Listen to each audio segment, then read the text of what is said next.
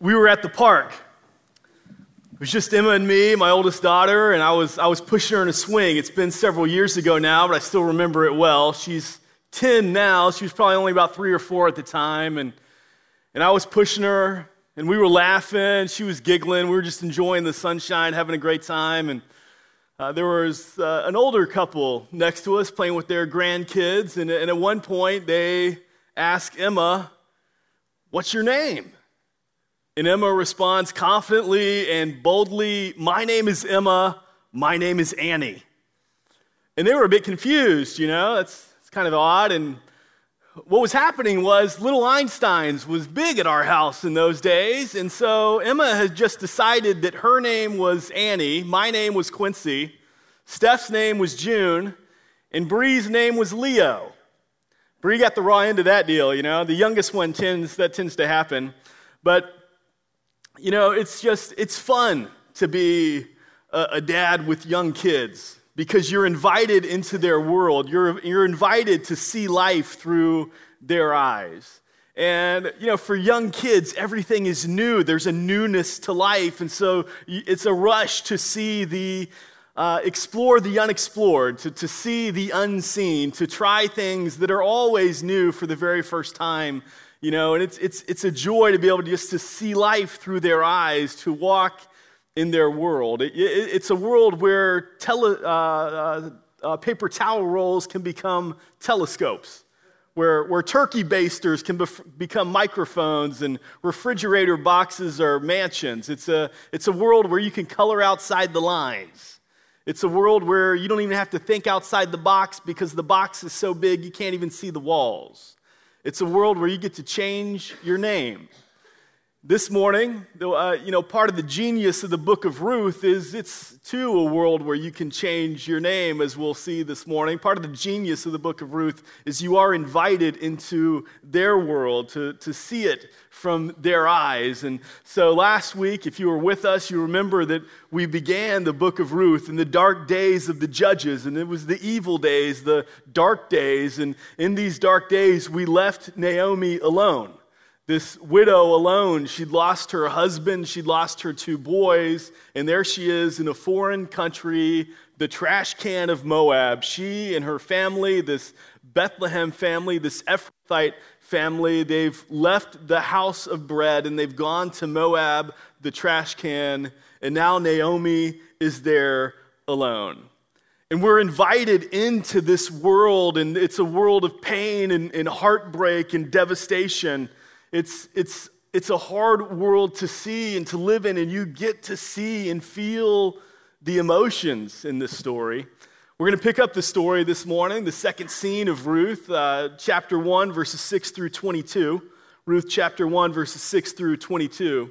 In the, in the first scene, the first five verses, the, the narrator, he highlights some key events and he moves quickly through the first 10 years, just kind of giving us an idea, a little bit of the background to this story. But in this section, he almost he screeches things almost to a halt because this section is going to be a little bit more different than the previous section. And in the previous section, we were invited to get a little bit of the background, but here he's much more personable. He doesn't just tell us what the characters are doing or what they're thinking or how they're feeling. He's much more personable than that. He actually invites us in to the conversations. We get to listen as the characters talk to one another. We, get to walk this dusty, dirty road from Moab to Bethlehem with these three widows. The, the charm of this story is that we get to stand right beside flesh and blood, and, and we get to see these women wrestling with real life choices right in front of our eyes. We're welcomed into their world to watch what happens when a fairy tale comes true. So let's go ahead, let's walk these steps together. We'll begin this morning in Ruth chapter 1, verses 6 through 14. It reads Then she, Naomi, arose with her daughters in law to return from the country of Moab. For she had heard in the fields of Moab that the Lord had visited the, his people and given them food. So she set out from the place where she was with her two daughters in law, and they went on the way to return to the land of Judah. But Naomi said to her two daughters in law, Go, return each of you to her mother's house. May the Lord deal kindly with you as you have dealt kindly with the dead and with me. The Lord grant that you may find rest, each of you, in the house of her husband. Then she kissed them, and they lifted up their voices and wept. And they said to her, No, we will return with you to your people. But Naomi said, Turn back, my daughters. Why will you go with me? Have I yet sons in my womb that they may become your husbands? Turn back, my daughters, go away, for I am too old to have a husband.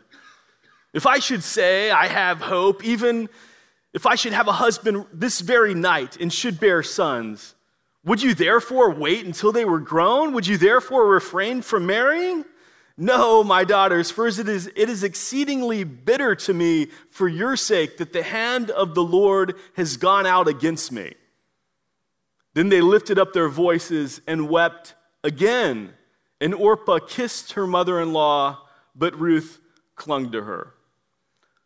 We begin this section, and, and, and right off the bat, there's a little hope that is injected into the heart because something different is taking place. This story is not going to end in Moab. Naomi, she's leaving Moab with her daughters in law and she's returning to Bethlehem. And so there's a little hope that this story is not ending in Moab. Perhaps something good can happen. And even more than this, it says that God has provided food in Bethlehem. You remember in the first section, God is completely devoid. There's no mention of God throughout the first five verses in the first scene. But something different has happened. Already, God is infused into this story where he was absent before, signifying an absence of God's presence from this Bethlehem family. Now he's present. And now, the house of bread, Bethlehem, it's full again. There's food. God has brought food. And so Naomi, she heads out towards Bethlehem. She's accompanied by her two daughters in law, Orpah and Ruth. And I imagine that as they're walking, it's a three day journey from Moab to Bethlehem. And as they're walking, I, I imagine that they're probably walking in silence, you know. That perhaps they're waiting for each other to, to open up and to share the first words, to break the silence. Perhaps the younger ones are taking their cues from their mother in law, Naomi.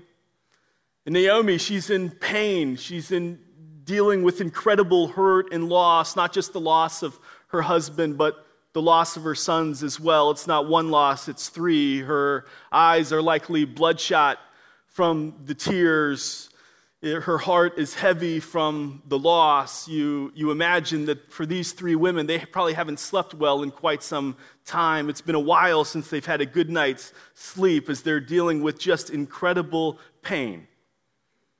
And not just the pain of the loss, there's also this concern for their future. What, what hope do they have now?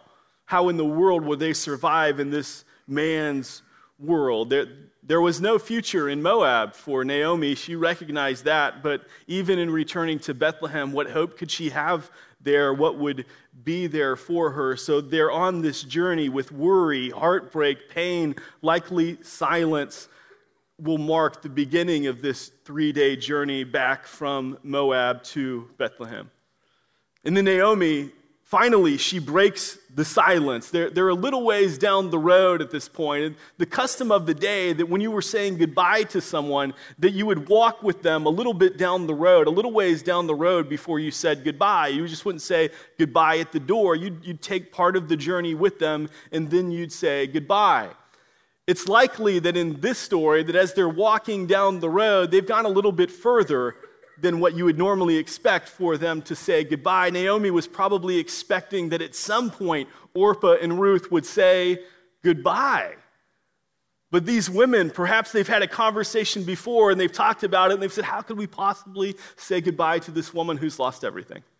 Let's just go with her. Let's stick it out. Let's go with her. I, I, don't know exactly, but it could be. And Naomi, as possibly she's waiting for them to break the silence and to say goodbye, she realizes that something must be said.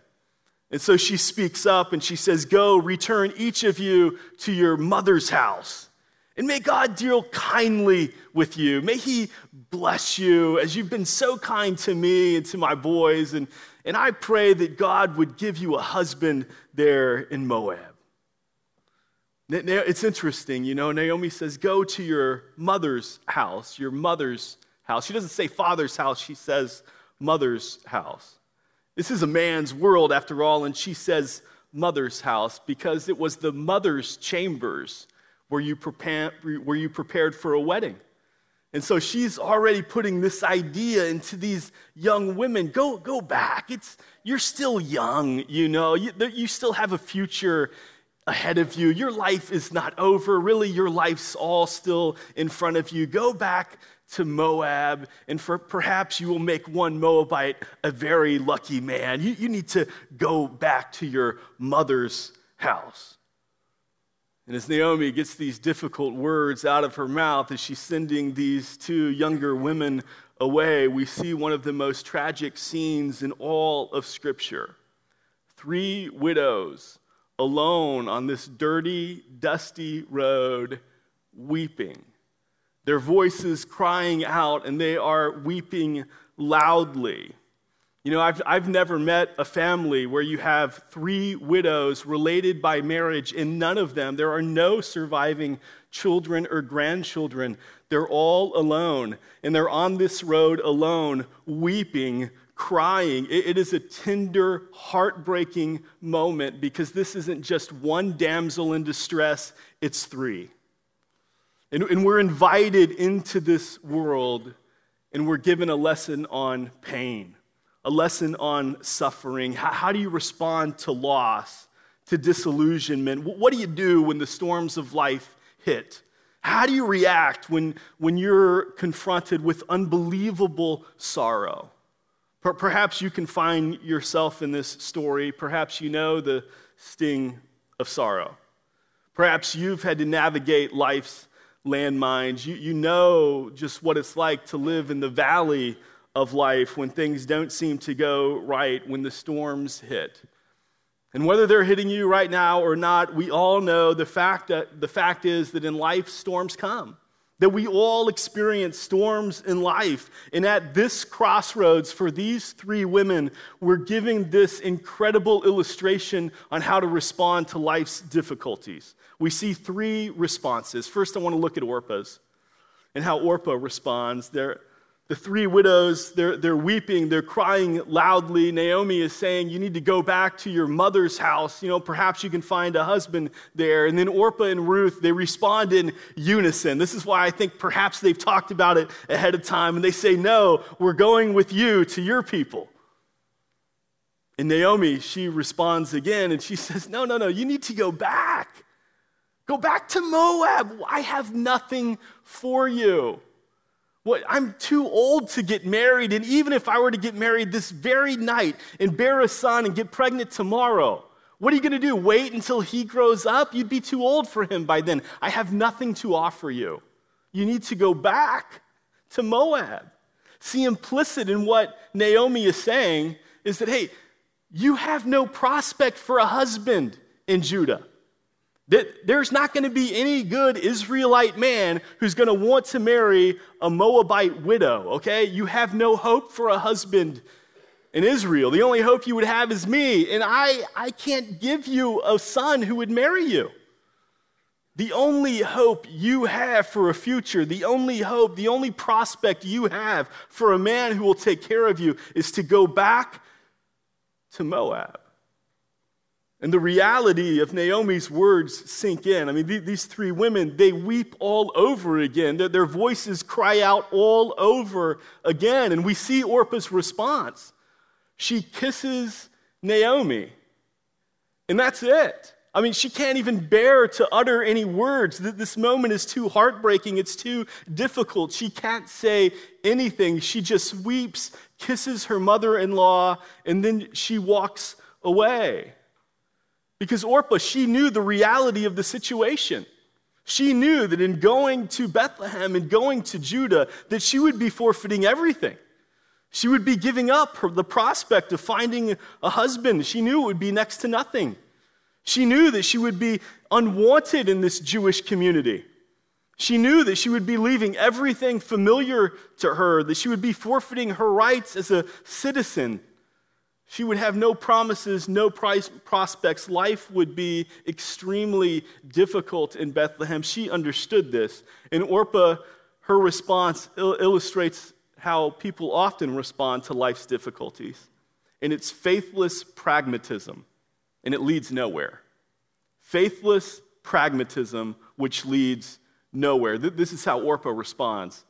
See, at this crossroads in Orpah's life, she stopped, she counted the cost, and she said, You're right, Naomi. The, the future doesn't look good there. I, I would have no hope there. And she heads back to Moab. It was a hard decision for sure. I mean, she cried real crocodile tears. Her, her pain and her grief, they were real. But when it came right down to it, she would simply make the pragmatic choice to go and to return to the godless Moab. And yeah, it seems practical. I mean, anybody reading this story, they, they look at it well, that seems like the practical thing to do, maybe the wise thing to do, the logical thing to do. But as you're reading it, you also know that, that that's going to be it for Orpah. She will disappear back over the horizon as she walk, walks to Moab, never to be heard from again. I mean, per- perhaps she met a good Moabite man, I don't know. But what I do know is that her faithless pragmatism ultimately left her nowhere. See, her life, it's, it's reminiscent of the rich young ruler. You remember him centuries later who would come to Jesus and say, Jesus, what, what must I do to be your disciple? And Jesus says, You got to keep the commandments. He says, Oh, I've done that. I've, I've kept all of them. Anything else? What must I do to be your disciple? He says, Go, sell everything that you have, give, give to the poor, then come follow me. And the rich young ruler, just like Orpah, he goes away sad because he says, I can't do that. I can't just give up everything I've got. These are my possessions. This is what I'm holding on to. See, he thought he owned this stuff. And he valued what he owned as greater worth, as greater significance, rather than being owned by the God of the universe. See, maybe you're there too. See, sometimes when we calculate the cost for how to live our life, for, for what we ought to do, we, we operate with faithless pragmatism as well. Because sometimes we look and we say, you know, I know the Bible says that I should go out and I should share my faith with others, that I should be salt, I should be light.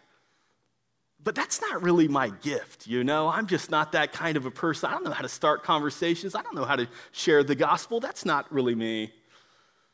Maybe you know that, hey, it's important that I live life according to Scripture, but when it comes right down to it, and you know there's a disagreement with somebody. I feel wronged by somebody. Rather than just going to that person and having a conversation the way that scripture tells me to do instead you know it, it kind of makes sense that i get on the phone and i call a few people and i and i rally some support for me and for my cause and what i think is right so that i've got some people behind me to encourage me. See we can justify all kinds of things. We can have all kinds of faithless pragmatism which tells us that this is the right way to live life but it ultimately leads nowhere. See, I'm convinced, based on the testimony of Scripture, that you have done nothing from an eternal, of any eternal significance until you have impacted the life of someone else for Jesus. Uh, uh, until you have discipled someone and you've shown someone, and you know, hey, as an older believer and who's someone who's walked with Jesus for a long time, that it's my responsibility to grab someone younger next to me and show them, hey, this is how I read the Bible, this is how I pray, this is how I witness, this is how I encourage, this is what I do, this is what it looks like to live a life committed to Jesus. See, until I get to a place where I realize, okay, I'm going to share my faith, until I get to a place where I can impact someone else for the cause of Christ, I've done nothing of any type of eternal significance. This is the only place that leads somewhere. Faithless pragmatism ultimately leads nowhere because it's only concerned with me, myself, and I. This is Orpah. This is the rich young ruler faithless pragmatism, it leads nowhere. I want to look at another response. Let's look at Naomi's response to life's challenges, to life's difficulties.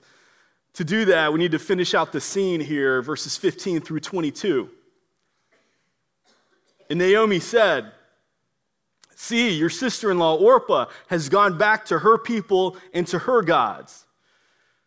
Return after your sister in law.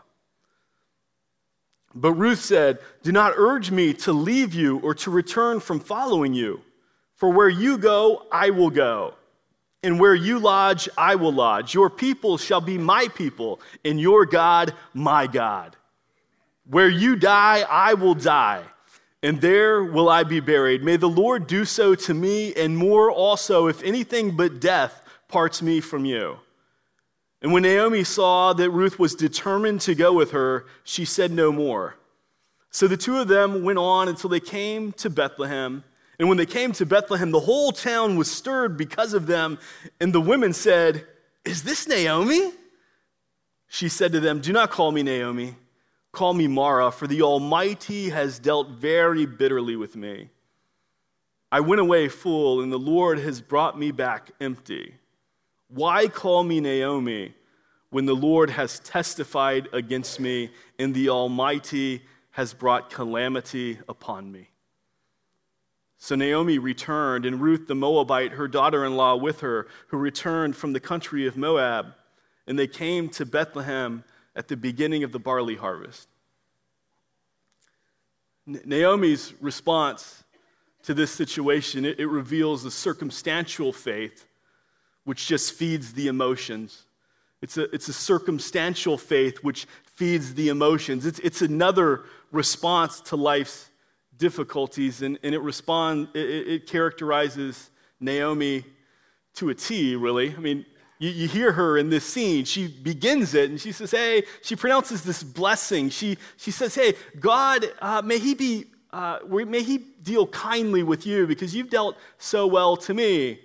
And then she goes on as she continues to speak and she continues to talk about God and what these women ought to do. Four times you'll see it as you just peel back the layers of this self pity. And what you do is you see a woman who is living life based on her circumstances. And because of her circumstances, she feels unworthy of love. You see it in the, in the passage, don't you? She's convinced herself that God doesn't love her. And after all, I mean, if God loved her, he certainly wouldn't have left her like this. If God loved Naomi, her life certainly would have turned out better than this. She would not have lost her husband and her two boys. I mean, she just tells herself and she's telling them, Look how God has dealt so bitterly with me. Look how he's been so unkind to me. Look how the hand of God has been against me. You hear Naomi, she's blaming God for everything. She says, God, God made this happen. God did this to me. He's the author of my story. You can hear her, can't you? And implicit in all these words, she's saying, God doesn't even love me, so why should you? So the, the emotions, they come pouring out as she speaks to Ruth. Orpah's left now, Orpah's return, and, and, and she's walking away, and she looks at Ruth and she says, Look, Orpah's returned to her people and to her gods. You should do the same. And that stops us in our tracks because Naomi, this, this, this woman from Bethlehem, she's telling this young woman to go back to her foreign, false, man made gods in Moab, just like Orpah has done. I mean, you hear her say, Hey, my God has dealt so bitterly with me, perhaps your gods will treat you better. Go back to your gods, just like Orpah did. Go back to the pagan, false gods of the Moabites. You know how it is when you get emotional and you just start talking and you don't even realize what it is that's coming out of your mouth? I, imagine that's what's happening with Naomi here. I, doubt she even considered what it was she was suggesting. Because to go back to the Moabite gods, I mean, th- th- these people, they created all these false gods. Their chief god, his name was Chemosh.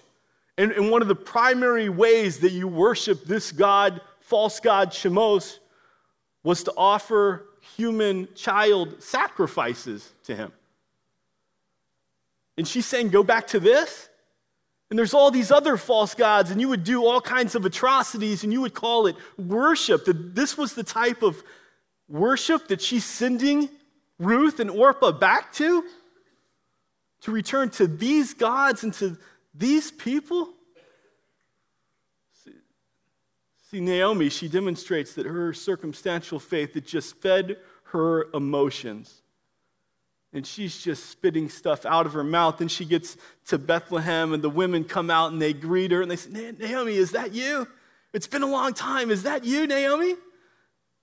Naomi says, Don't, don't call me that. Call me Mara. Naomi means pleasant, Mara means bitter. She says, There's nothing about my life that's pleasant. Everything about my life is bad. Just call me bitter.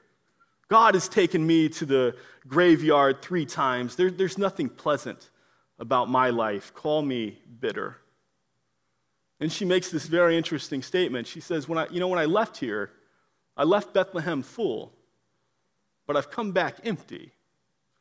Now that's interesting, isn't it? Because we remember the scene, the opening scene, and they, and they left, and there's a famine in the land. Their stomachs are, are empty. They, they go to Moab in search of greener grass. They want a better life. They want something more for their family. But now she's saying, hey, when I left Bethlehem, I left full. And I've come back empty. See, when we're in pain, we have this tendency sometimes to magnify what we don't have and to minimize what we do have. Naomi, as she's leaving Bethlehem, I'm sure she wasn't thinking about her husband and her two boys who she has going with her. But now that she's come back, she says, I've lost everything of any, of any worth in my life, everything of any value. I've got nothing left. And as she's saying this, as she's saying, I'm empty, I've got nothing, standing right beside her is this young Moabite woman who's left everything to be with her. And she's saying, I'm empty. I've got nothing. See, no, never once in this story do you hear Naomi repent and say, You know, I was wrong. You know, I, I sinned against God. I should have never left Bethlehem. I didn't act the way that I was supposed to. I, I should have led the people to repentance and to trust the one true God. And you may say, well, it's a man's world. How was she supposed to do that? Deborah did. You go and you look in the book of Judges, and Deborah stand, stood up, and she was one of the greatest leaders in the whole time. Naomi did nothing. She, she never repented and said, I, You know, I didn't train my boys the way that I should have. I, I just patted them on the back when they sinned. I, I've acted wrongly. She doesn't do any of that. There's, there's no repentance. There's no heartbreak over her sin. She simply looks at her circumstances, she sees the worst, and she blames God. She has this circumstantial faith which feeds the emotions. And if we're not careful, we can end up in the same spot. That we can look at the circumstances of our life and maybe, maybe it's different than Naomi. Maybe when things are going good, we just kind of coast along and we act as if we don't really need God, that everything's fine. I've, I've got life okay on my own. And maybe it's when the storms hit that at that point you get desperate and you say, Now I need God. I don't know. Or maybe it's just like Naomi, and when the storms hit, you say, God, why have you done this to me? Why have you acted like this to me? You've caused this. It's your fault. Why don't you love me more? See, we, we can look at circumstances, and sometimes we can reinvent this new God, like a God of karma. And, and we can say, well, I, there must be some sin as to why my life is doing this. I must have done something wrong for God to do this to me. See, our, our God is so much bigger than the God of karma. See, while we were yet sinners, God sent his son to die on the cross for us. He didn't wait till we were good enough because we never would have been. He sent his son while we were enemies of him. This is not a God of karma. He's much bigger and much better than that. And Paul will tell us how God's love never stops, that it keeps on going And so we get to trust in this big, amazing God whose love continues and will never, ever separate from us. But Naomi, she misses the blessings of all that right now because she's got this circumstantial faith and she can't see past her circumstances and she's convinced herself God doesn't love me. I'm completely unworthy of love you ladies don't need to love me either. Her emotions are just being fed. Another response to life's difficulties is the example that Ruth provides. Orpah kisses Naomi and leaves,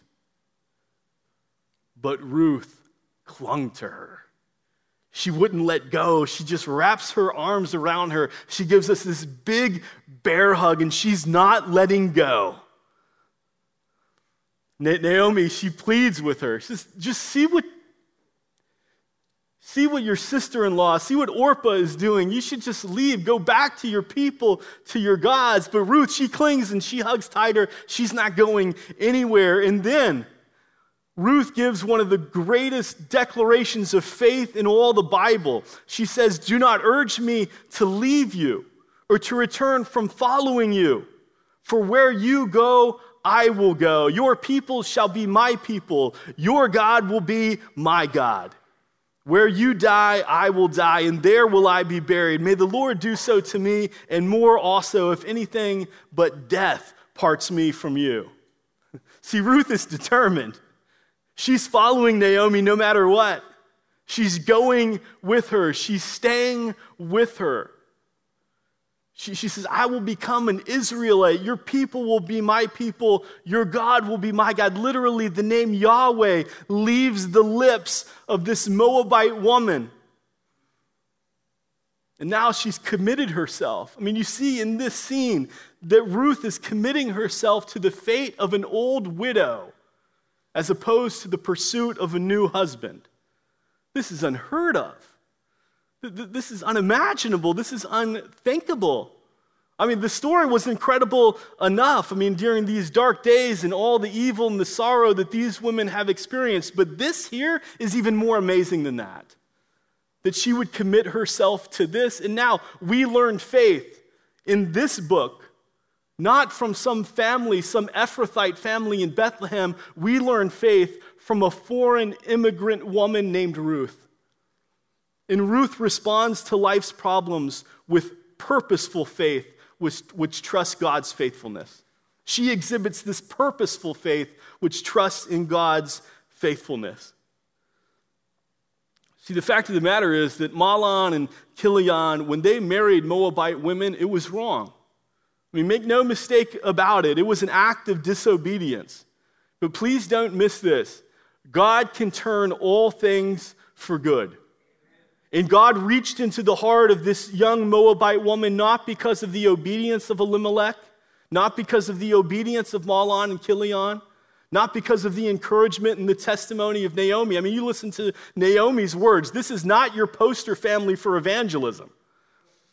And yet, despite their disobedience, despite their unrepentance, despite their lack of faith, Ruth emerges with this purposeful faith that's given to her by God and God alone. See, Ruth knew what she'd be giving up. She, she knew, just like Orpah, she knew. I'm giving up my family. I'm giving up my nation. I'm, I'm giving up the hope for a husband. I'm giving up my security. She knew she's clinging to this old widow in a foreign land, a new people. And she also knows that she's clinging to probable death. She said it. She said, Where you die, I will die. See, this is on her mind because this would be a likely outcome in this world. Given these circumstances, this is likely where life will lead. But she says, That's better that's of more value to me than going back to Moab to try to find a husband there. See, Ruth, this foreign woman, this foreign immigrant woman, she has this newfound faith that led her to trust something that Elimelech's family could never quite grasp That the, the fact is that a famine in the will of God is sweeter than a feast apart from God. And she got that. Even in her newfound faith, she realized that, that. And the faith of this foreign woman from godless Moab surpasses the faith from this founding Ephrathite family in Bethlehem. It's incredible. And Ruth, now she's in Bethlehem, standing beside her bitter mother in law who comes across completely uncaring in this scene.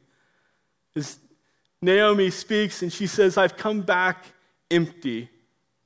And you look at the story and you see, even though she's bitter and, and, and even though it's hard, we left Naomi alone last week, but she doesn't seem alone now. She's at least back in Bethlehem with her people. The women of the town have gathered around her and they, they recognize her. That's you, isn't it, Naomi? Re- so Naomi doesn't seem quite alone anymore. But she says, I'm, I'm empty. And standing right beside her is Ruth. And now it's Ruth who seems alone.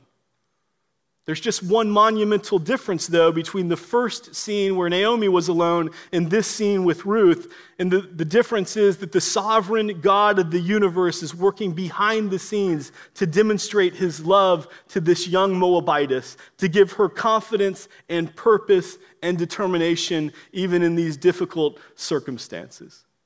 And so we were welcomed into their world to see this difficult place, to see a time where it's full of tears and pain and disillusionment and sorrow, but we're invited to see how to respond to life's problems. We, we see the three options. I mean, you can respond with faithless pragmatism, it will lead nowhere.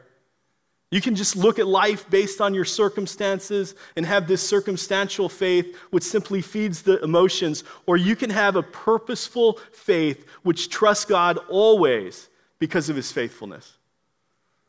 Because of this foreign immigrant woman, Ruth, and how she responds with this purposeful faith, there is this faint ray of sunshine that perhaps the characters themselves haven't even realized yet in this book. That the fate of Ruth and Naomi, they're not as bleak as they once appeared. They're in Bethlehem, and it's the barley harvest now. And more importantly, Ruth has declared that God is enough. And so the seeds of redemption have sprung new life. Heavenly Father, we thank you for your love toward us, for your goodness toward us. That God, you never separate your love from us, even when we do our best to separate ourselves from you. Yeah, we thank you that you are a, a faithful God. Lord, and in the midst of life's difficulties and storms of life, they hit all of us at one time or another. Yeah, we thank you for the example of Ruth, an example of purposeful faith who determines to trust your faithfulness, your goodness, your, your care, no matter what. God, may we live life with that type of confidence, this unwavering confidence, commitment to your word, because we know you and we know your love for us and we know what you say about us and who you've called us to be. So help us live it well this week. We ask this by the power of your Holy Spirit and the grace of your Son, Jesus Christ, whom we love. Amen.